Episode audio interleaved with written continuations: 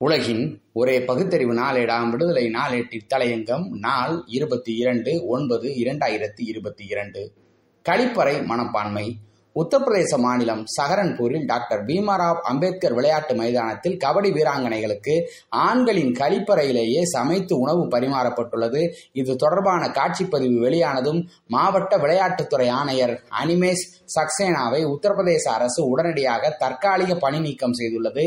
இருநூறுக்கும் மேற்பட்ட மாணவிகள் கபடி விளையாட்டு பயிற்சிக்காக அந்த விளையாட்டு மைதானத்தில் தங்கியுள்ளனர். அவர்களுக்கு உணவு வழங்குவதற்காக ஆண்கள் சிறுநீர் கழிக்கும் இடத்தில் பேப்பர் விரித்து அதன் மீது பூரியை கொட்டி வைத்துள்ளனர்.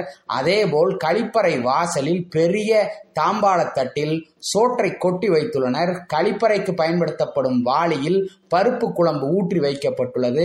இந்த காட்சிப்பதிவு வெளியாகியதால் மாவட்ட விளையாட்டுத்துறை ஆணையர் இடைநீக்கம் செய்யப்பட்டுள்ளார். இது குறித்து இடைநீக்கம் செய்யப்பட்ட விளையாட்டுத்துறை ஆணையர் அனிமேஷ் சக்சேனா ஊடகம் ஒன்றிற்கு அளித்த பேட்டியில் சாப்பாடு மிகவும் தரமாக வழங்கப்பட்டுள்ளதா? அதில் ஏதேனும் குறை இருக்கிறதா? எந்த இடத்தில் இருந்து சாப்பிட்டால் என்ன?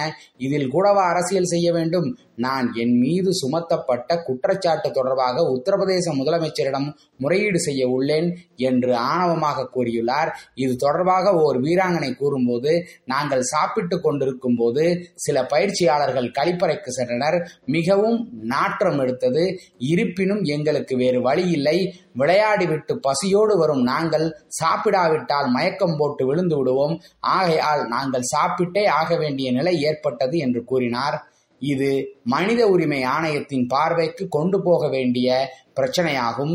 இதே கபடை தவறு இதே கபடி விளையாட்டுக்காரர்கள் ஆண்களாக இருந்தால் இப்படி நடந்திருக்குமா? பெண்களாக இருந்தாலும் கபடி போன்ற கடுமையான விளையாட்டு போட்டிகளில் எந்த உயர்ஜாதி பெண்களும் பங்கு கொள்ள மாட்டார்கள்.